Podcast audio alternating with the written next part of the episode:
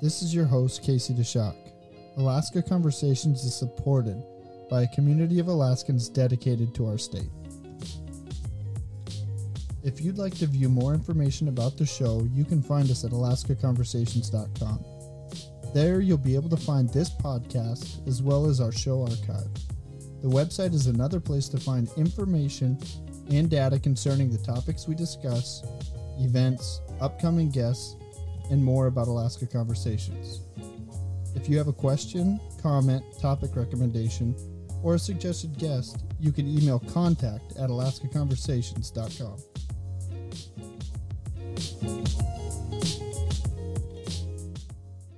This is episode eight. Welcome to Alaska Conversations. My guest today is Bryce Wrigley, and he is the owner and CEO of the Alaska Flour Company. Bryce has been involved in Alaska agriculture for about 40 years and has multiple generations operating the family farm near Delta Junction. Bryce, welcome to Alaska Conversations. Thank you, Casey. It's a pleasure to be here. The Alaska Flour Company operates the only commercial flour mill in the state, so you found a way to grow your business from a wholesale type of business to at least some of your product you're doing value added business or, or creating value with your product what type of products does the alaska Flour company produce and what percentages are value added well um, as far as alaska Flour company we value add pretty much all of the products that we that we grow for the flour mill we raise the products on our farm, family farm here in Delta. And uh, in 2011, we started Alaska Flour Company. And our goal in doing that was to increase or enhance food security for Alaskans.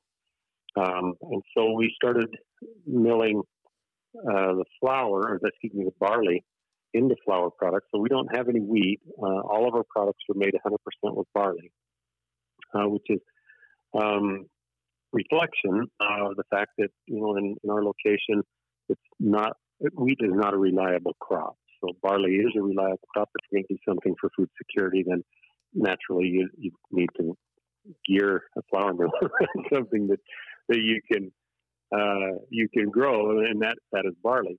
Um, and so we make our barley into that we grow on the farm. We make it into flour which we use to make. We sell flour, but we also make uh, pancake mixes and cereal, or excuse me, uh, brownie mixes and uh, uh cookie mixes, and uh, always looking for new mixes.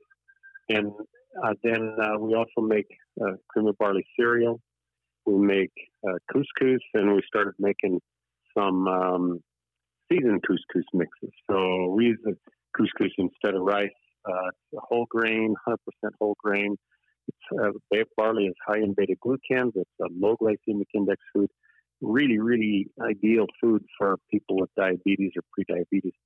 And uh, we didn't know any of this stuff when we first started, but talking with some of the doctors who have contacted us about uh, sourcing it for their patients, uh, we learned a lot and um, and have become quite um, quite an advocate for using the barley in your diet uh, in in those situations, particularly. So that's kind of where we started uh, from, as far as where we are right now in terms of our uh, our value added. Pretty much all of the stuff that goes through the mill is value added. We do raise other type of grain, other type of barley that is for animal feed, but um, uh, the barley that we use for people food is actually hulless barley that was developed by the University of Alaska Fairbanks. So it's it's it's its own special strain of barley designed for Alaska, or is it more widespread than that? Um, yes, it was actually designed for Alaska. Um, I'm not sure how long they, they worked on it, but uh, there are two hulless barley varieties that are uh, that were developed in Alaska and uh, and Sunshine was was the most recent.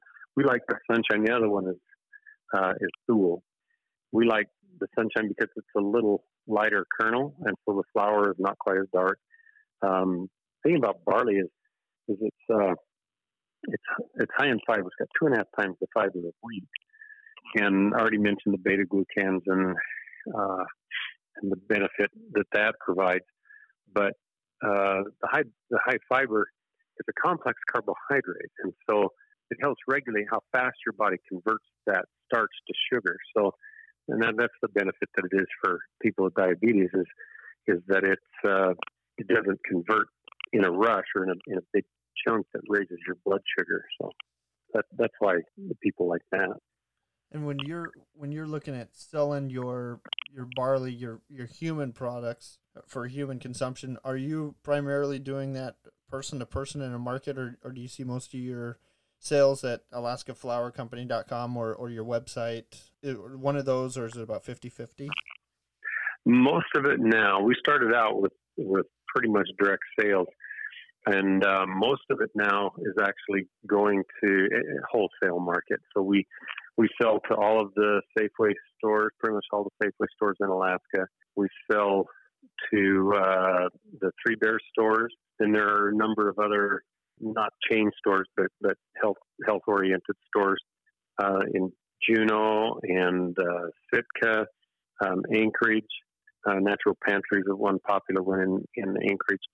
Then on the Kenai Peninsula, Moore a store there that is uh, carrying our products. And we're we're always trying to grow. In fact, we're, we're working right now with Costco uh, to get into Fairbanks and uh, and then we are have been informed that that we'll be should be expecting a call from Fred Meyer. So uh, we're continually trying to grow that market. So somebody can find you in, in local stores. Just make sure that you're looking in the right aisle. Look for Alaska Flour Company. You mentioned food security. It's something that you emphasize a lot on your website. You talk about it a lot in other media engagements that you had what is food security to you, or, or when you're explaining it to, to somebody who's never heard the word food security? What does that mean to you?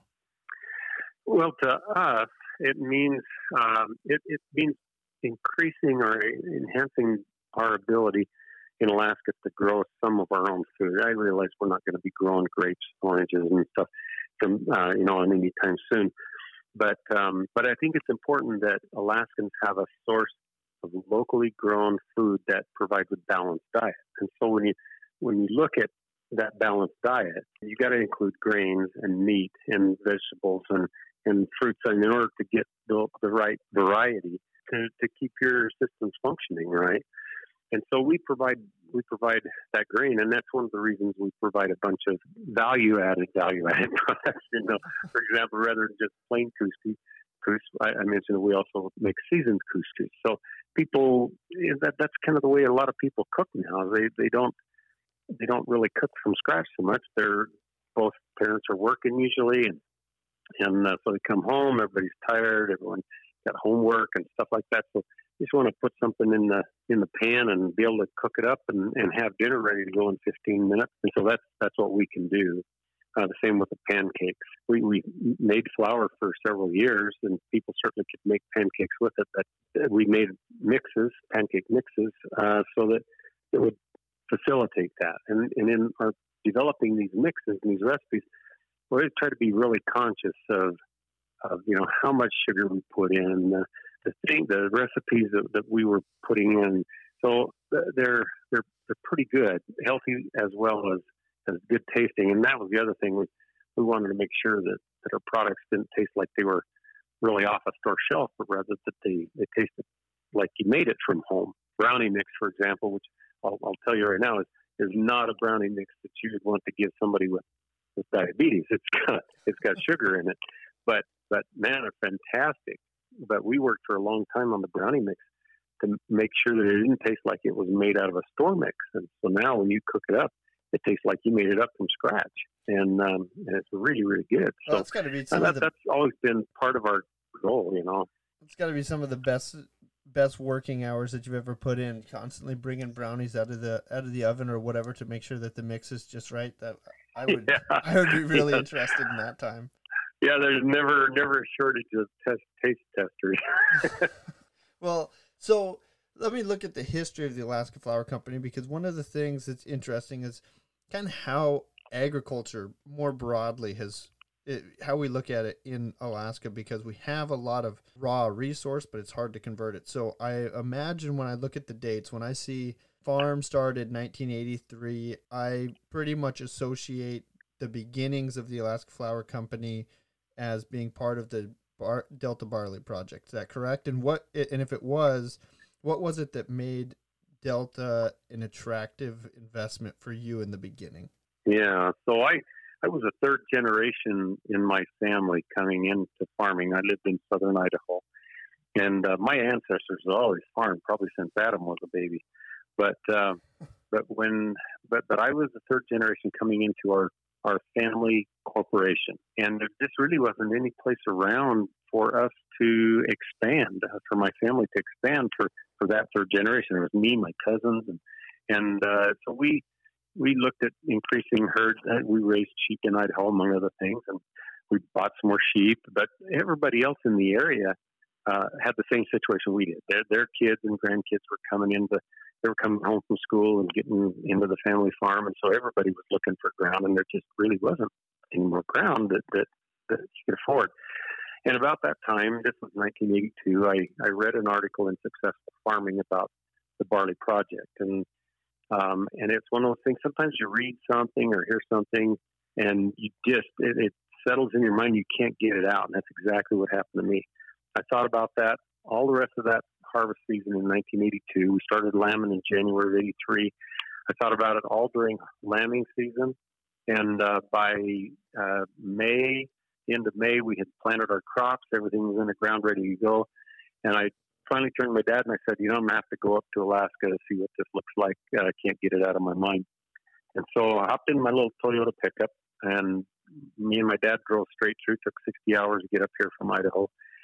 We uh, we stayed a week looking around, talking to farmers, talking to some state seed people, and you know the barley project had had just been going. In fact, we pulled onto a farm that had just been planted with its first crop, and coincidentally, that wound up being the farm that we now own. It was owned by somebody else at that time, but uh, so we were here fairly early in the barley project, but we didn't do any of the clearing. The clearing had already been done. And so anyway, we stayed for a week and talked about it and drove back home, back back to Idaho, and uh, of course you're working on notes and talking and stuff like that, and finally decided we'd we'd move up. So we stayed in Idaho and helped get the crop out, and then in um, November, actually late late October, we'd finished digging sugar beets. So I pulled the beet puller up and I said, "You guys are going to have to clean this up because I've got to get out of here. Um, it's going to be winter in Alaska." And, and we came up. Uh, we got here November 11th. Oh yeah, you were right. 1983. You were way in the winter already. I'm sure. 1983. Oh yeah. Well, and the reason uh, because you know, the banks wouldn't loan money on agriculture. And so the only option we really knew about that we could get financing for putting in a crop was um, with the agriculture revolving loan fund with the state, which had to be a resident. And uh, we didn't have jobs. So we got, uh, we, but we, we bought a couple of chainsaws, bought a trailer, brought it up behind my pickup, and uh, I had a bigger pickup than the Toyota too. So we brought it up and we cut firewood for the first winter, and uh, we and that's why we came up in November because we knew that we could cut firewood, and there would be a market for that. And so we cut firewood that first year, um, established residency, um, put in a loan, and, uh, then we made arrangements with a, a local farmer here to use some of his ground and some of his equipment in exchange for a share of the crop. And then he ultimately wound up buying uh, pretty much most of the rest most of the rest of our crop for his hay or for uh, yeah to raise hay for his cattle, and that was kind of what started it. Uh, we kicked around different things. We we planted beets for or excuse me uh, potatoes for a couple of years. Uh, we planted uh, broccoli a year. We did a bunch of custom work, hay hauling and straw hauling, and finally we got an opportunity. And the reason we, we did that is because there was a lot of a lot of grain being grown, you know, and not a lot of places for it to go. So we tried different things, and finally we we settled on about 80 acres, um, rented some from somebody else, and put in 80 acres of, of barley, which is really what we came up here for, and uh, couldn't sell it. Um, this wasn't a market for it, and so we got into pigs. We bought some pigs and raised them up and bred them and started raising pigs. Raised pigs for about ten years, and we would feed the barley to the pigs and then sell the pigs. That was how we supplemented our farming habit. Um, and we we were in the pig business until about 1999, and the price of pigs. I don't know if you recall back then. You may be too young for that. Uh, a little bit too they, young. They went you know. they went really really bad. I mean, they were down in America. They were selling them for six bucks, or else they were knocking them in the head and burying them because they just weren't worth anything. It was cheaper to to to lose them than it was to feed them. And so uh, we saw that starting to happen. We realized that we uh, that that was going to impact our ability to stay in business too up here. And fortunately for us, uh, by that time, a lot of people by the late 90s, a lot of people had quit raising barley and put it into hay or something else. And so there was an opening market starting to grow there. And so as we transitioned out of pigs, stopped feeding pigs, then then we um, uh, started selling the barley. And so within six months, we had sold all of our pigs that we still had and and started selling the barley, and that's what we were doing from then on until from 2000 on until 2011, when uh, we started the flour mill. And what really started us on the flour mill was was really a food security issue. Um, I remember 2005 watching Hurricane Katrina on the news, and I was just so I don't know something really impacted me there when the announcer said that helicopter was flying around the roof, and there were some people on top of the roof of one of those buildings down in New Orleans. And the announcer said somebody had shot his neighbor first for their food, and that for some reason that just really hit me hard. And I thought, man, what would happen if something like that happened up here? Another thing that amazed me was then in New Orleans, which is kind of the crossroads of, I mean, you realize how much food goes out of America and through America, eh, through New Orleans. And there's highways going right through there. That's kind of the heartland of America. And, and it took two weeks for the United States government to get food into those people. And I thought, wow, how long would it take for, for them to get food up here? So all of this kind of started rolling around in my mind and kind of gelled into an idea that, that we were already raising grain. What if we what if we raised a different type of grain for people food and started a flour mill? And so it took six years for us to kind of work through that plan and and I tried to get other people to do it and didn't, they didn't want to. And so finally we decided in 2011 to do that. And uh, and so December of 2011 we started construction. 2011 December 2011 we started uh, our first the, the mill up and milled our first our first uh, flour. Well, let me go back. But that was that was the that was the impetus of all of it was do something about food security for Alaska. So I'm going to touch on the food security here in a second again, but let me go back to uh, you brought up the uh, agricultural revolving loan fund, and let me just explain this one. You tell me where I'm wrong on this, but um, a lot of people have don't understand the challenges that agriculture. It doesn't matter if if you're in America or you're up here, or you know, especially in Alaska, financial institutions aren't really set up that they understand when somebody's putting uh, asking for money for capital improvements for a building or for equipment that makes sense. But people don't understand the cost that is incurred by purchasing your seed or your fertilizer or whatever you're using in any given year. So many states especially agriculture states have loan programs oftentimes supported by the state that give basically a one, sometimes it may be two year, but generally a one year loan, which allows a farmer to make an investment in some form of new crop or continued crop, and then that's paid off at the end of the year after the harvest, something like that. Yeah, that's right. And so that's an operating loan. So yeah, you get a loan every year to buy your fertilizer and seed and your pay your fuel and labor and whatever else you need to to pay or to supplement what income you, you do have from the farm to, to pay for those large ticket items that come along, you know, occasionally during the year. And so that's an operating loan. Uh, one of the things that really surprised me is coming from Idaho, an agriculture state, was that it, there was really not a problem finding money to buy land, for example, buy a farm. But Alaska just didn't have that. I mean, the banks would loan money on fishing boat, and I never could understand why they wouldn't loan money on a farm because the fishing boat could go out and sink, but the farm was always going to be there. I never could figure that out. I still don't. After 40 years, I still haven't figured that out. But in any event, that was that was our dilemma. That was why we needed to establish residency, and then that and why we borrowed with uh, with ARLF. There are a couple of other loaning programs that, that can can be used for uh, agriculture. At the time, we didn't know about them. One was FSA, which is a federal program. It's quite cumbersome to get into. The other is um, ARRC, Agricultural Alaska Rural Rehabilitation Corporation, which was actually organized to form back when the colonists come up to came up to uh, Palmer. So there was a uh, that was the, the, loaning agency for those, those colonists, and it's been privatized now. Um, but it's also based in Palmer, but that's also a source of farming revenue now. If somebody is, is looking for uh, you know a place to do that, but for us, one we knew about was the state of Alaska's ARLF, the Ag Revolving Loan Fund, and, and so that's who we went with, and, and that's what we needed to establish residency for.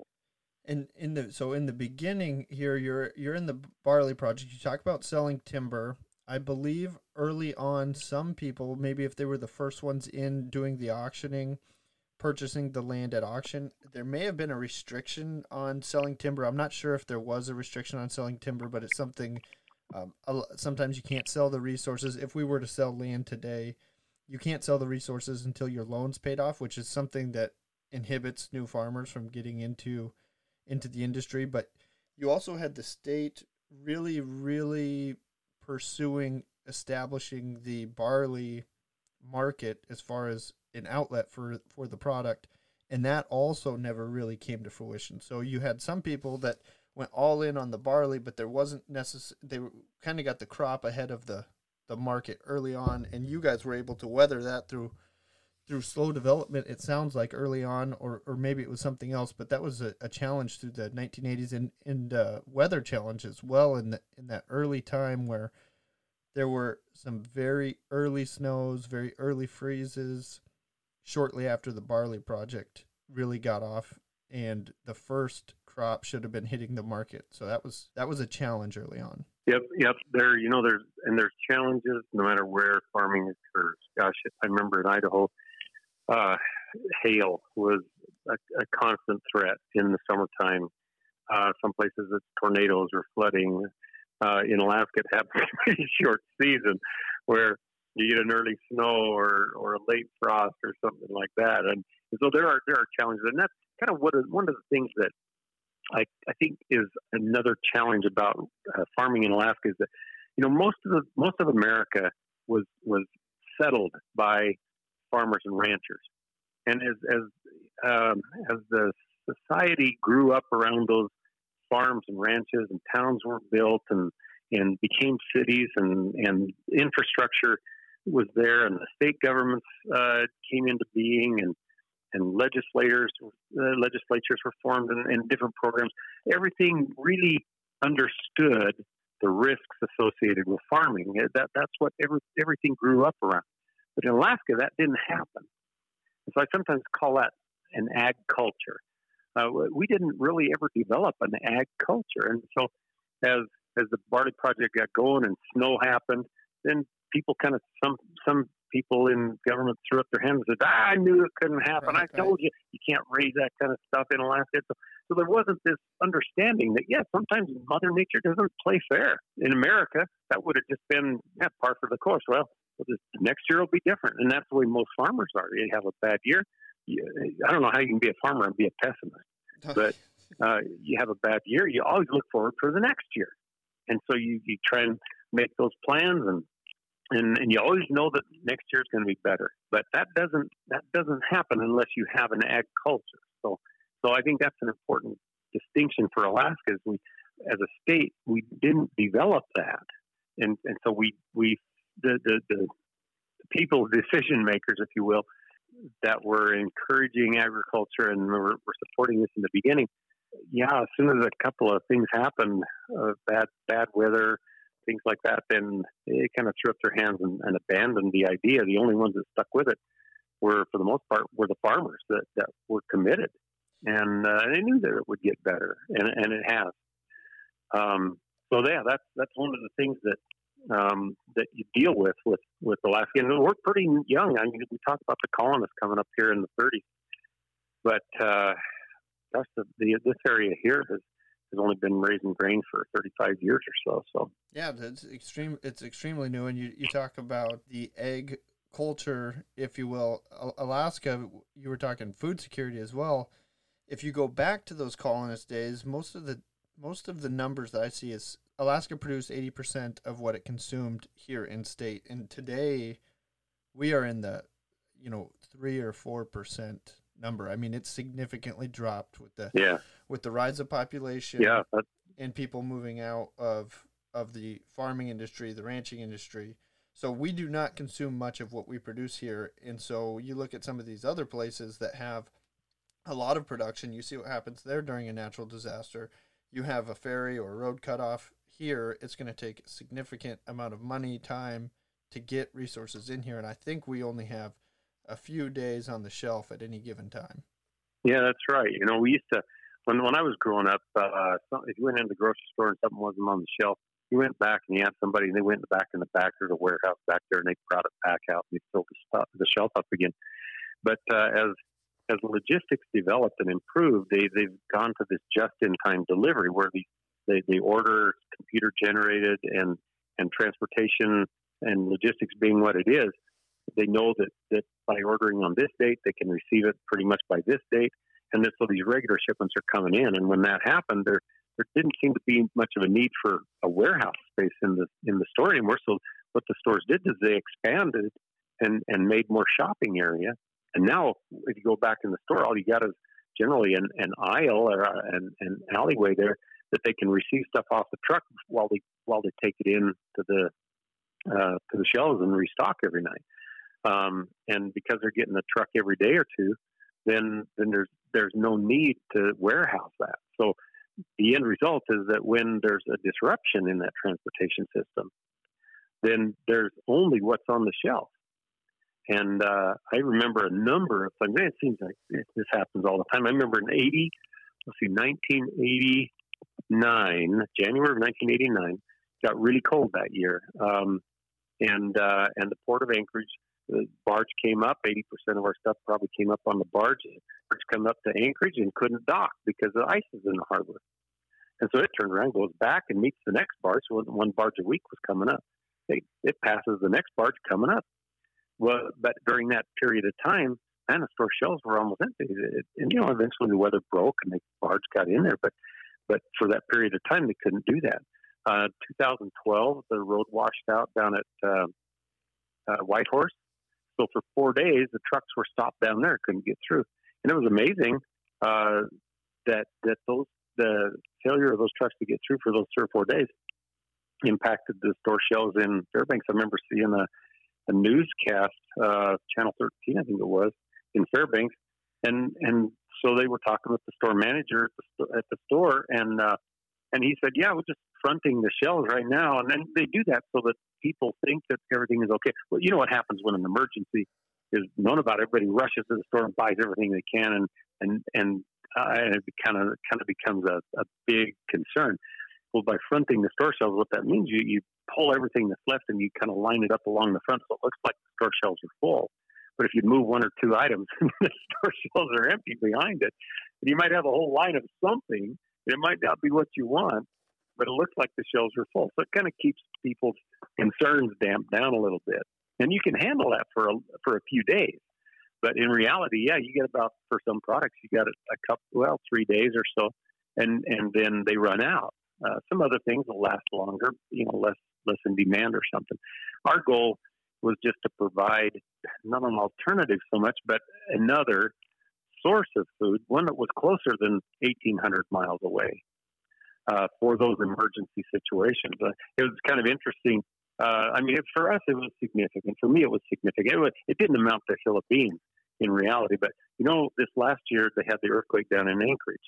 Yep, and absolutely. the very day that earthquake happened, that happened in the morning, the very day that that earthquake happened, we shipped out four pallets of, of food from here to Anchorage, to the stores in Anchorage.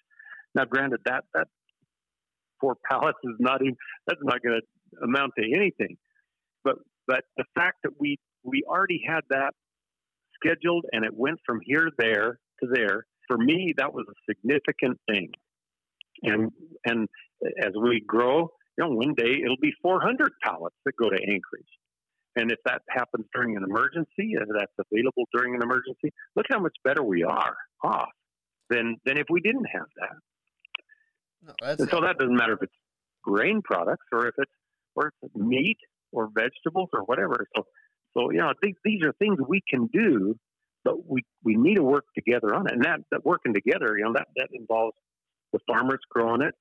It involves uh, the, the grocery stores because that's where people shop. People don't shop by going to the farmer and to his um, the bulk of the people don't shop by going to the farmer and, and getting it off his farm stand or at his farm most of them go to the store and shop. So you got to get your, your local products into the store. So it takes a willingness on the part of the store shell or the store managers to carry those local products so that they're already where they need to be when the people need them. And then just as part of commerce, you're selling this stuff just right alongside with your Wheaties and your Cheerios and everything else that's coming up from America. Uh, and then when the Cheerios and the Wheaties run out, then you still have you're already in the store. So you're already in that system, and it's available when when people are coming in to buy their groceries. And I think that that's that's an amazing will have an amazing effect on how well the population responds in an emergency. If they know there's going to be food, then there's going to be less concern, less stealing, less violence, less breaking in and stuff like that because they know they can still go to the store and buy the food, and that's the biggest thing. People worry about how they're going to feed their families, and so they all of a sudden there's no food there, and, and that's what makes people freak out. Well, we'll see it a little bit with the with the virus right now in, in China. I mean, certainly yeah. that's a it's a terrible thing, but some of that is our own our, our own hype. So you can see that where what can happen in a situation yeah. where you have all right, here here's a, a disruption in the supply chain, and then all of a sudden that turns into a panic, and and if if as you're saying, people understand that look, we have an, a, a local supply chain, everything's going to be okay. Maybe it stops that panic just a little bit. But uh, I also take yeah. got to take this moment to say eat wild salmon, buy Alaska grown if you could afford it. Those are two things that I think are extremely important for because the consumer drives some of that. You know, the the consumer is an important facet of that. But agriculture in general, and now that now this is just talking about agriculture markets, and we'll compare here to lower forty eight or to anywhere else in the world. Usually, agriculture is used as an example of a perfectly competitive market, and what's meant by a perfectly competitive market is a market where you have lots of buyers and sellers you can sell everything that you want at the market price. The products are relatively uh, uniform, homogenous, and I know that you have a, a unique barley strain, but I'm you know generally barley is barley. There's differences side to side, but when they're looking at a perfectly competitive market, what they're meaning is it's something that people can buy and process in a similar way. You look at all of those things and also low barriers to entry, blah blah blah. Alaska even though agriculture needs to really operate in an environment like that, Alaska doesn't really have an outlet. So you could have, if I go to Delta Junction and I and I go and get a loan and start farming, and I have a good year, if I don't have my markets developed, there's not really an outlet for me to sell my product if I haven't developed my market. Now with the Alaska Flour Company, mm-hmm. do you purchase product from other farms or are you just processing your own at this point? Right now, we are only processing our own. Um, but when we started the company, one of our goals was to create new markets. We had three goals when we started the company, and, one of them was food security. One was to create new markets for local farmers that, that didn't exist at the time.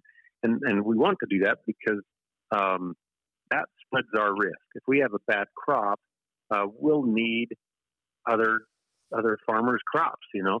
And so, and, and if we have a windstorm on our place, maybe 10 miles down the road, that wind doesn't, doesn't shatter the grain out. So uh, it's important that, that we that we reduce that risk because it, it all kind of works together in in a reliable food security scenario. Um, but we're not there yet. In other words, the market that we have is not large enough yet to go to a farmer and say, "We'll contract 100 acres of uh, of grain for you or from you now, and, and to another farmer we'll contract another 50 acres from you and stuff like. Our market's just not big enough there yet. And so what you what you said a little bit earlier is certainly true. Um, in a in a place where you have a lot of people in the market, a lot of high population, then there's enough demand to pretty much suck up what can be what can be generated. Um, in Alaska, that population is small enough that that that percentage of people that is willing to buy Alaska grown or is dedicated to uh, increasing our food security or that is looking for healthy food, you know that that percentage of that population is a certain size. Let, us say it's one percent or two percent. Well, if you got seven hundred thousand people, one or two percent is not very many people, and so it's difficult to get enough people, enough of a market grown that, that you can expand your production capacity, manufacturing capacity. And so, in order to accomplish that, what we have done is is we're uh, looking at other markets to to grow capacity so that so for example, Canada, uh, we're selling in Canada now. Toronto has I don't know two or three million people in it. Uh, Montreal has probably about that much to it. I don't know what those numbers are, but you know, we're, in one city there. We're talking about three times the size of the population of Alaska. So we're selling in Montreal and and uh, Toronto, and Vancouver. Uh, those those three cities alone expose that uh, this large population. You you peel out the one or two percent that is willing to look for you know uh, healthy food, something unique from Alaska, stuff like that. You, you that percentage still is small, but now you've got a, a large enough population that that percentage equals a lot of num- a lot of people, and then that's what we use to to grow our manufacturing capacity, our milling capacity, and and our network. And then, so what happens if uh, if you have uh, next year or next month or whatever you have uh, an emergency, and, and it doesn't even have to happen here. You mentioned the the coronavirus. That, that's nothing to do with Alaska. It's not even anything to do with America. It happens somewhere else. But, but many of the things that will impact our our um, food security don't happen here. It's not because it, it got freezing cold in in Alaska. It's because the dock workers went on strike in California, or there was a a, a road washout in Yukon, or uh, maybe an earthquake in uh, off the uh, coast of Washington that, that impacts. So it doesn't have to happen here. It happened. 9/11 happened, you know, and for three days they grounded the flights everywhere and and everything until they figured out what had happened and how widespread that that disaster was. Uh, we we don't have to have it happen here for it to impact our ability to to access food, and so that's what we want to do is be able to sidestep those issues. Now, in the case of coronavirus or bird flu or something like that, you know, if that ever really developed into a, a true pandemic, um, CDC says you expect about three months, 90 days, for a pandemic to run its course. Well, so based on that, my goal is that, that Alaska gets to the point where we have about three months supply of food in the state. So that might be food in, that may be grain in grain bins or, or animals in the feedlot or on the pasture or uh, fish uh, that, that is being able to be caught, you know, during that period of time. Um, whatever, it doesn't have to be processed on the shelf. It just has to be available to be processed. But, but we got to get to the point where we have that kind of capacity and that kind of reserves crops growing in the field so that so that it is available whenever that pandemic happens or whenever that disaster happens, whether it's three days or whether it's three weeks or whether it's three months. Uh, we just need to be moving toward improving that ability to feed ourselves.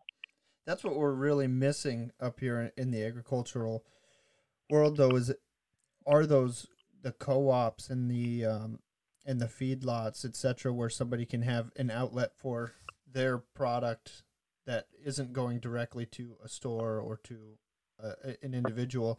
Does does Delta still have any other?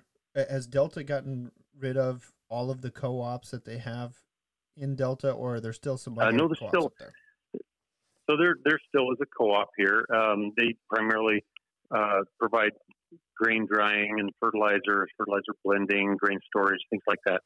Um, uh, they, so they they're a very important part of the agricultural area.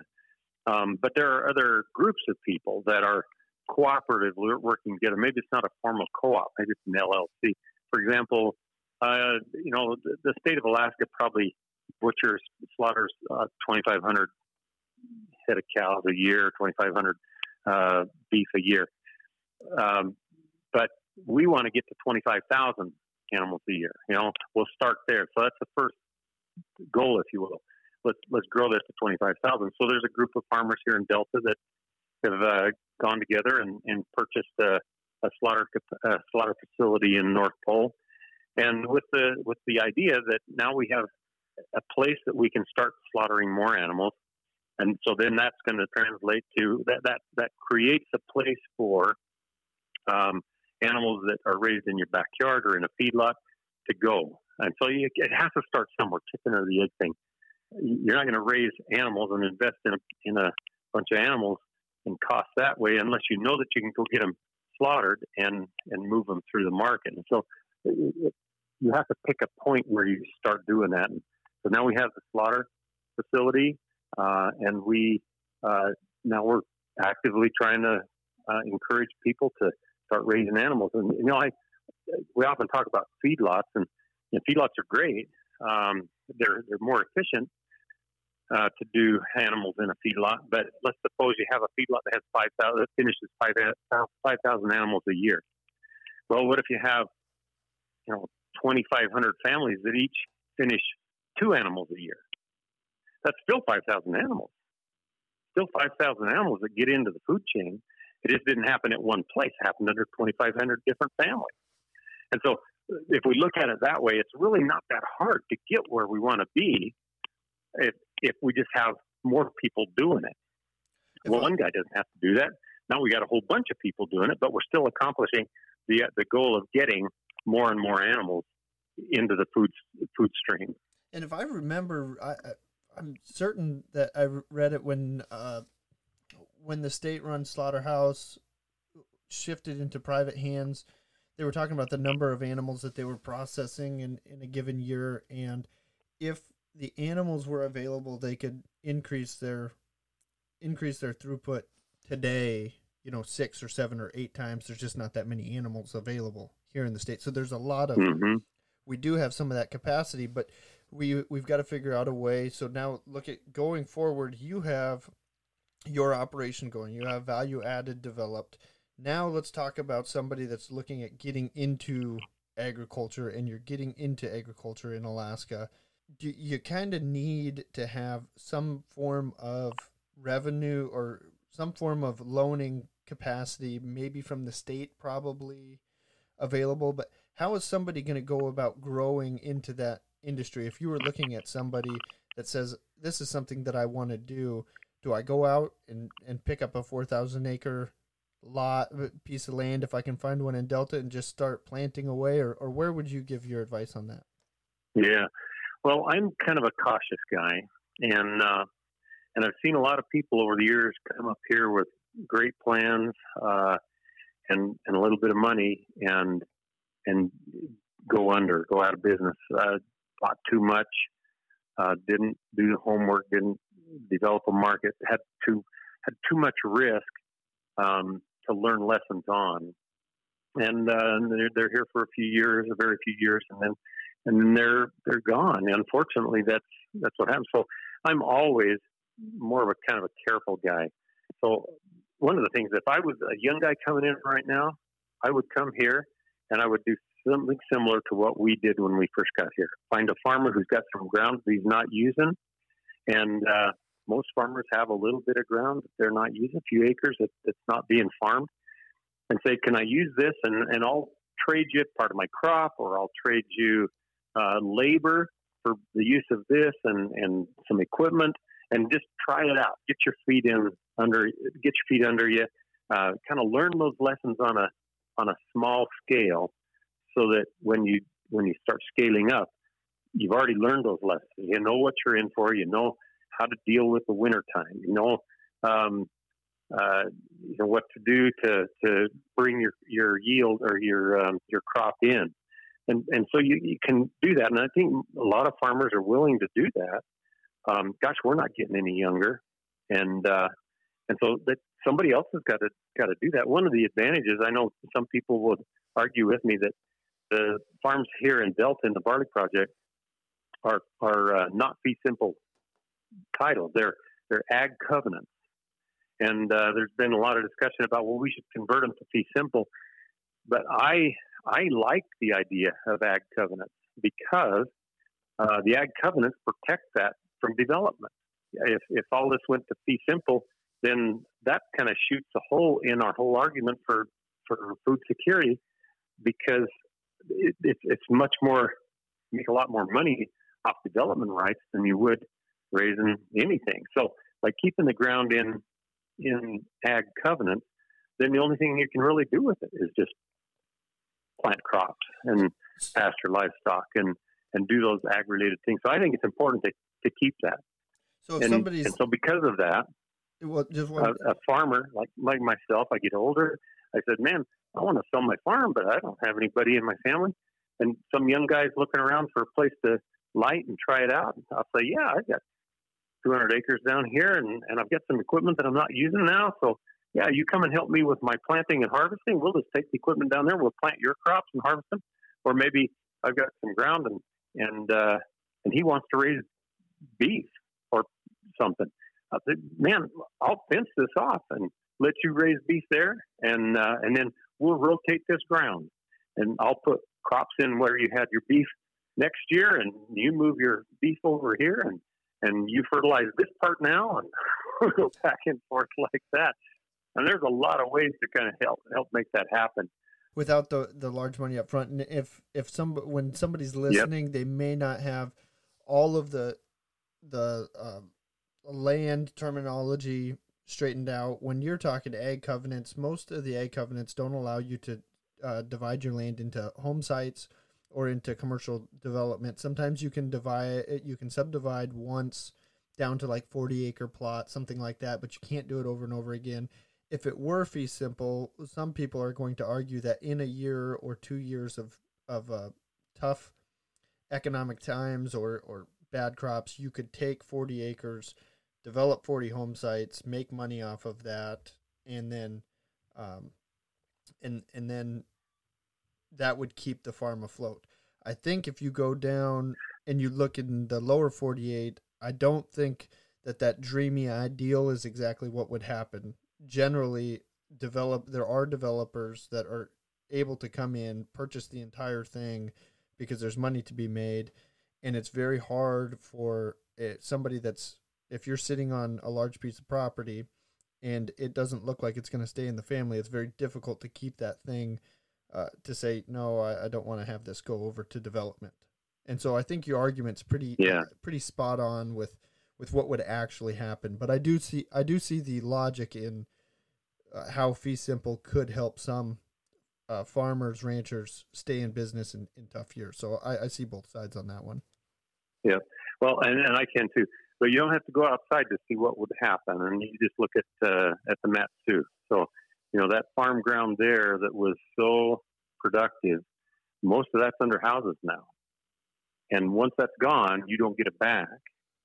And so, you know, if if uh, if Alaska has a finite number of acres that are in a suitable climate, suitable soil type for uh, growing crops for for uh, doing agriculture, then we kind of have to protect that uh, because every 40 acres that gets subdivided is 40 acres less that we, the more that we pull out of the pool, there's less available to uh, to grow crops, and so that's kind of where I look at it. Um, I, I, recognize I've had I've had farmers say, "Well, I figure that selling this off um, to home sites, this is my retirement," but uh, you know that uh, that doesn't really work because the ag rights ground is purchased for lesser amount than fee simple ground to begin with. And so if you're going to be converting that to fee simple, then you're going to have to buy up those development rights somehow. And uh, and and yeah, maybe maybe you can see that as a retirement, but I, I think again, I think that that's a short-sighted way of looking at the big picture, which is how do we how do we help make Alaska more self-sustaining? Well, there's uh, the Dunleavy administration right now seems to be very interested in moving land into private ownership. I think some of that is going to uh, where I think that they're headed is to having another type of Delta project. So you have the bridge over in that's going to be built. Mm-hmm. Now there's a there's a significant number of people that look at the Delta project as something that was generally a failure, but uh, there was a really neat article. I'll link to this article on on my website. It said the Del- don't tell the the Delta farmers that the barley project didn't work or or however it is. It's an easy thing to pick out and say, yeah. oh, this is what didn't work. But you know that the operations in, in Delta, there's still a lot of them in operation. So what yep. would if, if we go over and we start doing this over in Nenana, the thing the thing that I was speaking about earlier is a lot of times competition is something that we're a little bit scared of, or you can look at it as somebody eating into your market value. However, for agriculture in this state, the more people that participate, it should drive up uh, some of the demand and some of the outlets and allow more people to get into the industry. It would actually benefit farmers at, at some stage, some level of growth. Maybe we get 10 or 20% more farmers and therefore the market's more well developed, something like that. Is that is that accurate or? Mm-hmm. Uh, yeah, I think so. Um, so you you probably wouldn't want to do the Nenana development exactly the same as the Delta development. And the reason is because there there are a different set of resources there. Um, you got a longer season uh, than Delta does, and you're closer to a market, Fairbank, a large market, Fairbanks, 50 miles away as opposed to 100 miles away. You got access to railroad, which Delta doesn't have, and you have access to a uh, to navigable rivers, which can get you down into some of the villages and stuff too. So there are a different set of um, of resources that you can tap into. So I would suggest that that we we don't just duplicate Delta, uh, that we learn from what worked in Delta and what didn't work in Delta, and and then make some modifications. I, I personally think that a, a good mix of different size farms in Nenana would be uh, a positive way to go, so that there were some larger farms for people who are looking to raise, um, you know, crops like like grain and and canola and wheat. Um, wheat is actually a crop that might raise all right in in Nenana, being being slightly longer growing season.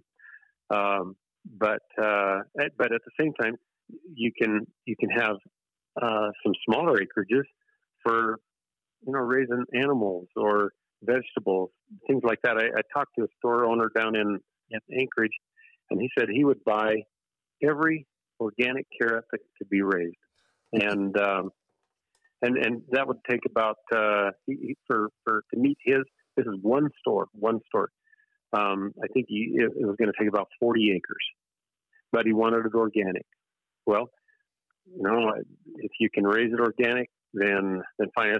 You know, there's a lot of misconceptions about organic, um, how easy it is or how hard it is, and, and people that that don't know that shouldn't be talking about it.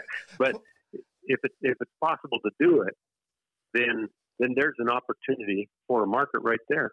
Well, and uh, let me let I, me touch on organic real quick. One of the things that that gets me with organic is that as the demand for organic grows, the one thing that we just have to realize is that organic in the very beginning was was a neat concept. And, and I'm I'm not opposed to organic at all. And sometimes I, I purchase organic sometimes I don't. But in the very beginning mm-hmm. it was it was a a new market. It was for a specific customer but as customers started buying more and more you had the the truly dedicated organic farmers, let's say, as as more supply came onto the market, they weren't able to stay afloat necessarily. This is just the logic of it. And so mm-hmm. what you develop is the operations that are just barely scraping by as organic, that's what the market is. So it, it actually, the growth of organic has actually hurt what was the original ideal of organic in some ways. That just kind of has to be the way that that's played out. I can't tell you that I've looked at a study that shows that, but that's just the way that I see that that had to have played out. I think that for for us up here, there's a couple of things. Again, we talk about uh, what resources do we have. One of the resources we have up here is that our our, our agriculture is the areas where agriculture is grown are, are widely separated, uh, and and so our soils are are relatively new. They're they're clean, uh, free of disease. Um, we don't have the weed pressures they have in America. We don't have the insect pressures they have in America. And so those are some strengths that we can build on. And I, I would argue that in many ways, non organic grown food up here is probably healthier than organic grown food in America. Yeah, absolutely. the a, problem is that we, yeah. we start competing for um, we the food growers start competing for market.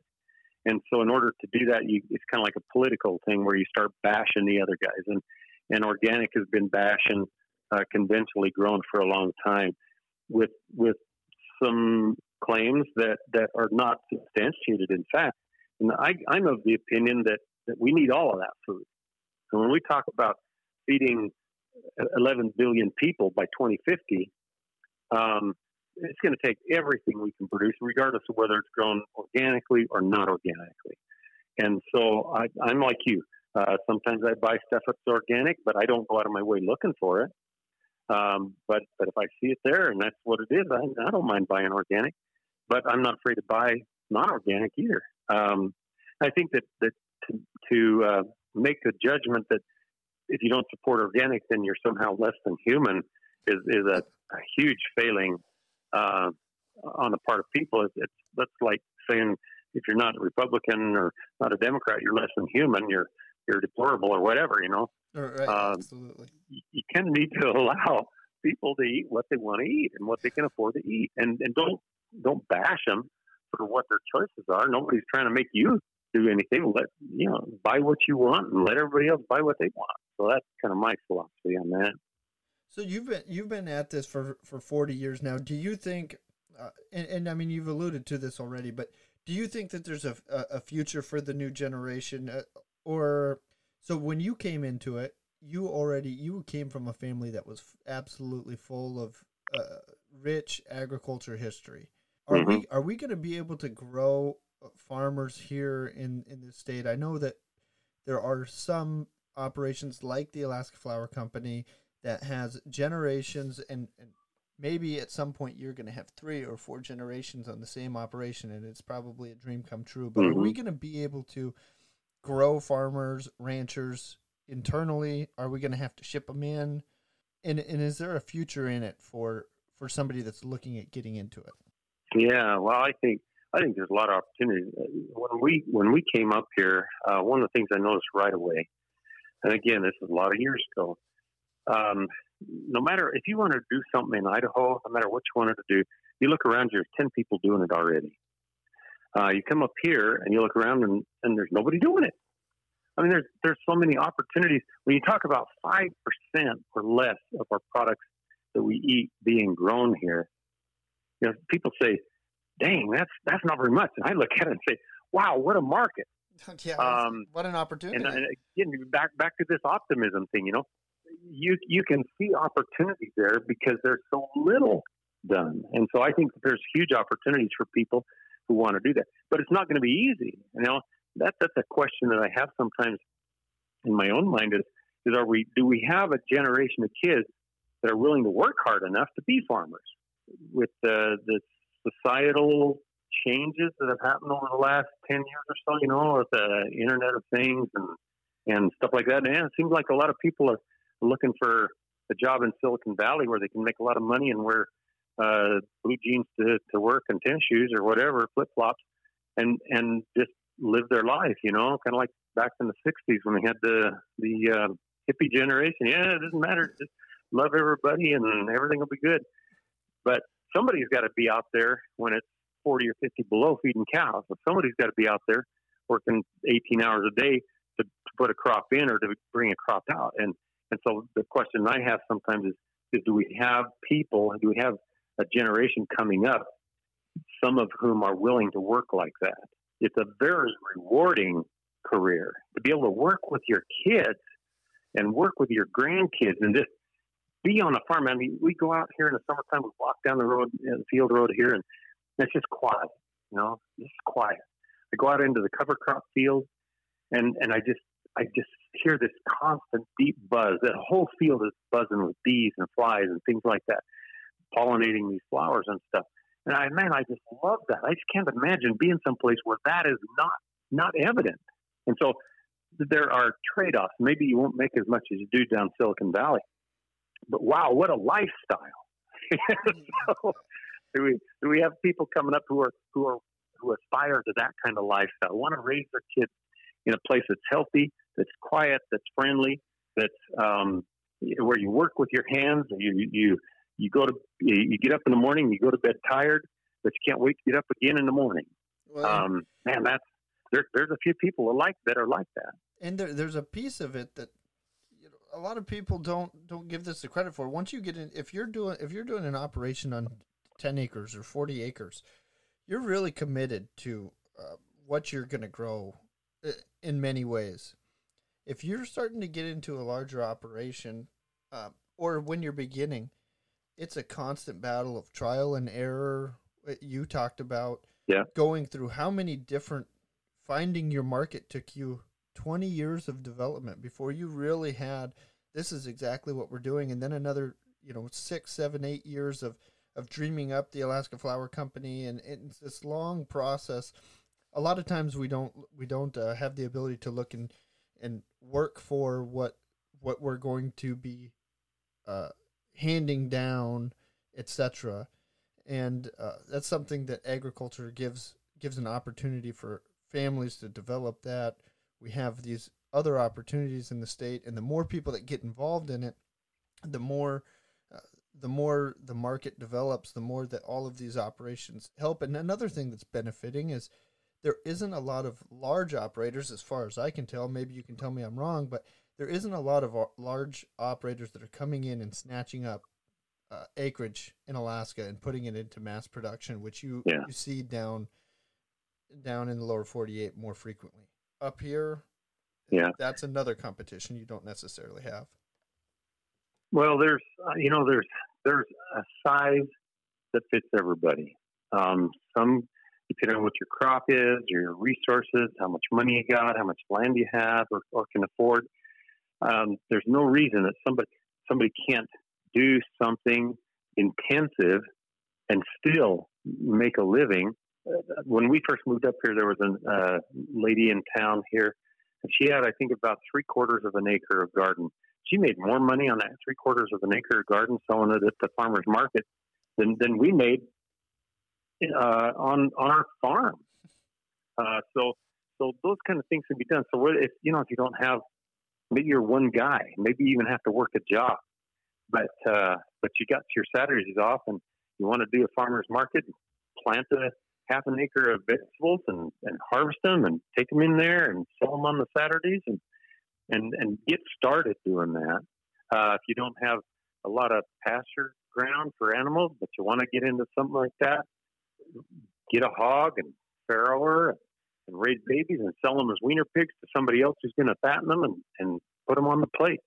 Uh, same with cattle. You don't have to have a feedlot to to still be involved and and you get started in that, then a lot of times growth will kind of occur naturally. You you uh, you figure things out.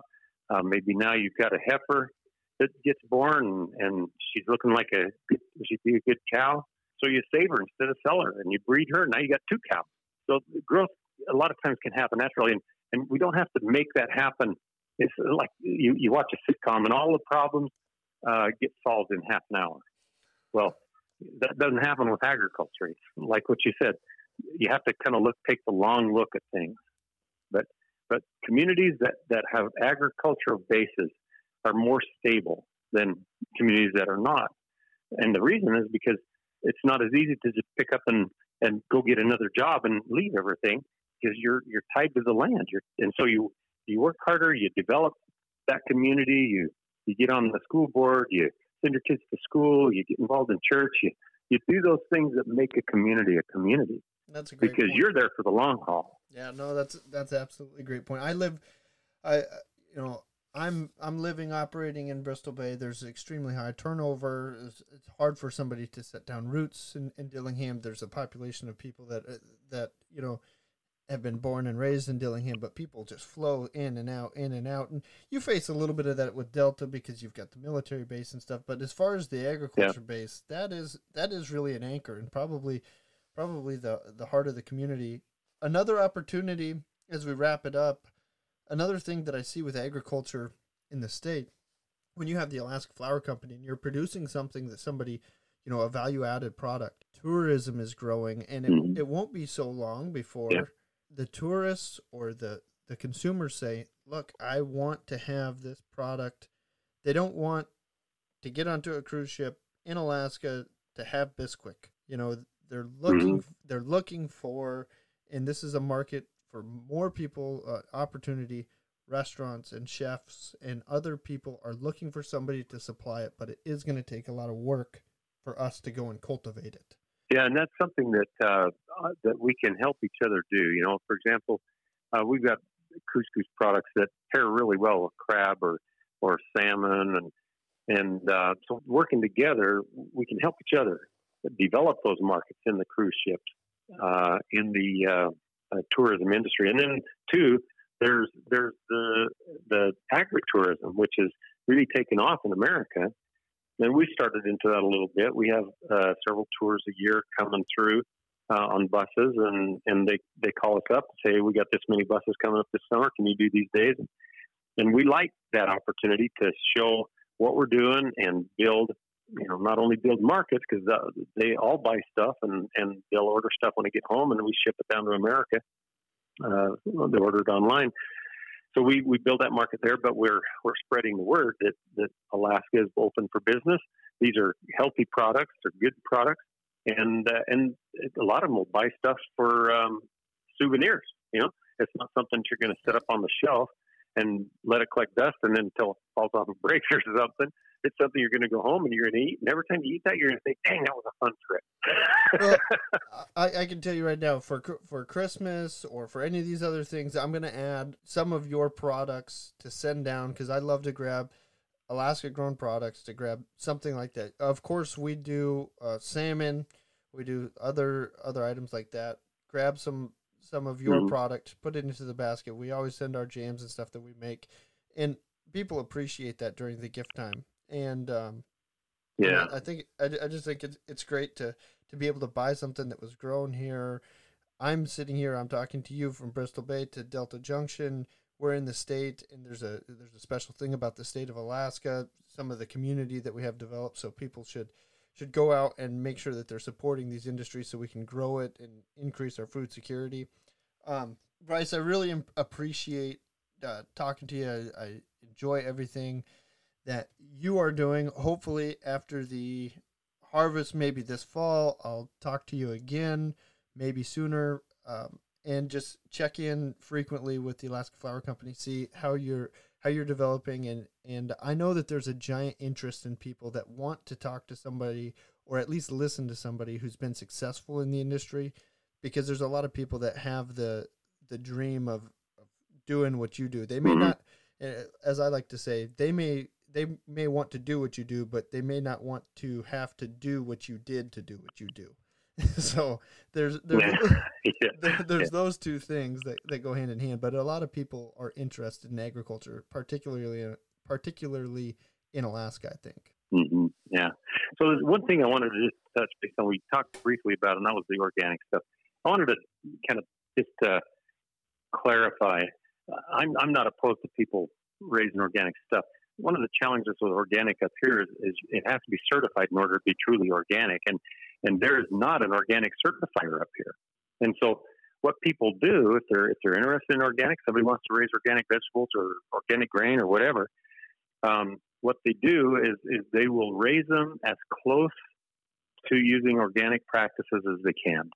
Uh, if, if the soil is not, it doesn't have enough nutrients, right nutrients, and, and there's no other way to do that, maybe they'll, they will put some fertilizer on it. Uh, nitrogen is nitrogen, whether it's in the air or whether it's, it's in urea. Nitrogen is still nitrogen. This is an element, you know. Uh, same with phosphorus and same with potash. These, these are all sulfur. These are all just elements, whether you get them out of the out of a crop or whether you get them out of a uh, animal manure or whether you pull it out of the air. The important thing is that if, if you're into organic and you want to try and raise organic because you believe that it's healthier, then just raise it as as close to organic growing principles as you can, and just let people know. Don't don't try and pawn it off as organic.